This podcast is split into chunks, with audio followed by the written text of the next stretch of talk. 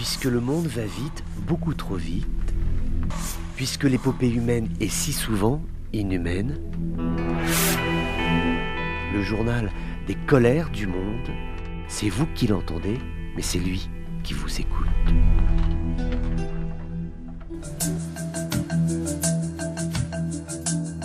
Bonjour à tous, bienvenue dans ces colères du monde. Décidément, il est bien difficile de construire l'Europe de la défense. Une réunion va se dérouler à l'occasion du salon du Bourget, salon aéronautique tout à fait important, conférence ministérielle sur les défenses anti-aériennes en Europe. Et c'est vrai qu'à l'aune de la guerre en Ukraine, on se rend compte que les défenses anti-aériennes en Europe, en particulier en Ukraine de façon plus précise, eh bien, ces défenses sont très en deçà de ce que l'on pourrait attendre sur un conflit qui, il est à craindre, semble renouer avec la guerre totale. Donc il faut travailler ensemble et il s'avère que les Allemands traînent des pieds. Le ministre allemand de la Défense, Boris Pistorius, sera finalement présent à cette réunion qui a été initiée par euh, la France avec des éléments qui sont bien évidemment des experts techniques, des militaires, euh, de toutes les forces armées qui comptent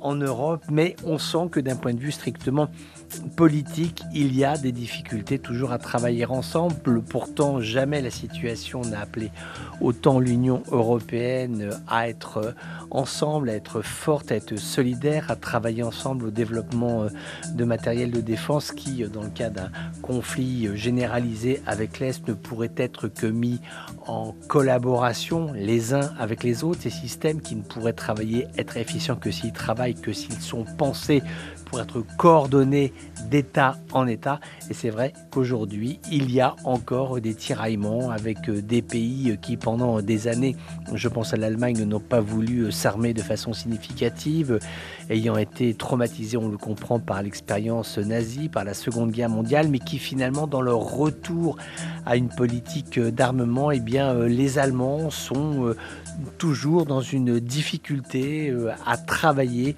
avec les autres. Ils ont du mal à ne pas pécher par le nationalisme allemand. Ils ont du mal encore à jouer les cartes de l'Union européenne. Espérons que l'évolution de la situation en Ukraine, la recomposition, la réécriture des rapports de force amènera l'Allemagne à être moins autocentrée sur elle-même et plus ouverte à la défense européenne qui est, quoi qu'il advienne, en train de se construire et de se renforcer, obligée obligé de le faire au regard des nouveaux défis qui se sont ouverts aux pays de l'Ouest européen au cours de ces dernières années.